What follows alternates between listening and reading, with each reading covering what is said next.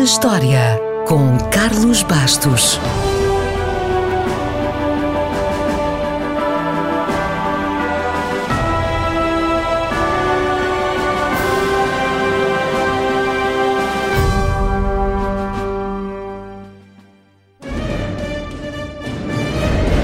Foi por estes dias, é impossível ter 100% de certeza, mas foi por estes dias que se convencionou assinalar a queda de Troia. Ou melhor, o princípio do fim de Troia. Porque, na verdade, o que terá acontecido por estes dias, no final de abril de 1184 a.C., foi a entrada de um cavalo gigante de madeira dentro das muralhas da cidade de Troia. Portanto, foi o princípio do fim, mas na altura os troianos ainda não sabiam. Há 3 mil anos, os gregos e os troianos travaram uma guerra longa e terrível. Porquê?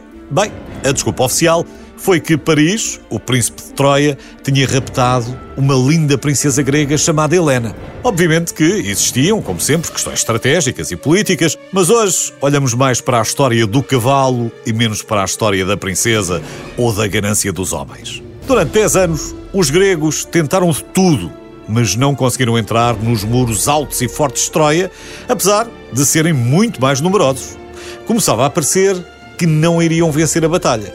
Assim, os gregos pensaram que, se não podiam vencer a batalha pela força, talvez a pudessem vencer com os seus cérebros. Começaram então a construir o enorme cavalo de madeira. Ao mesmo tempo, começaram também a espalhar o boato de que o cavalo era uma ofrenda a Atena, a deusa da guerra.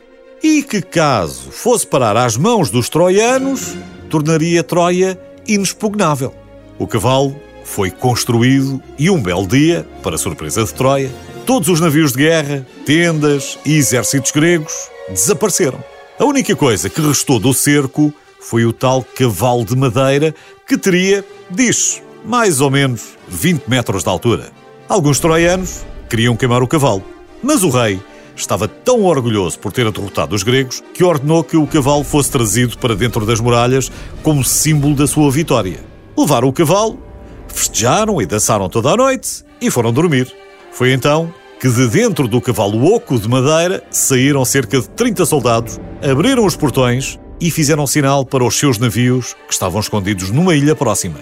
Os gregos apanharam os troianos completamente desprevenidos, conquistaram Troia e a pobre Helena foi levada de volta à Grécia. Hoje, a expressão cavalo de Troia é usada num sentido semelhante à história, ou seja, algo que parece bom, mas na verdade tem outro objetivo, geralmente mau. Um bom exemplo é um tipo de vírus de computador chamado precisamente cavalo de Troia.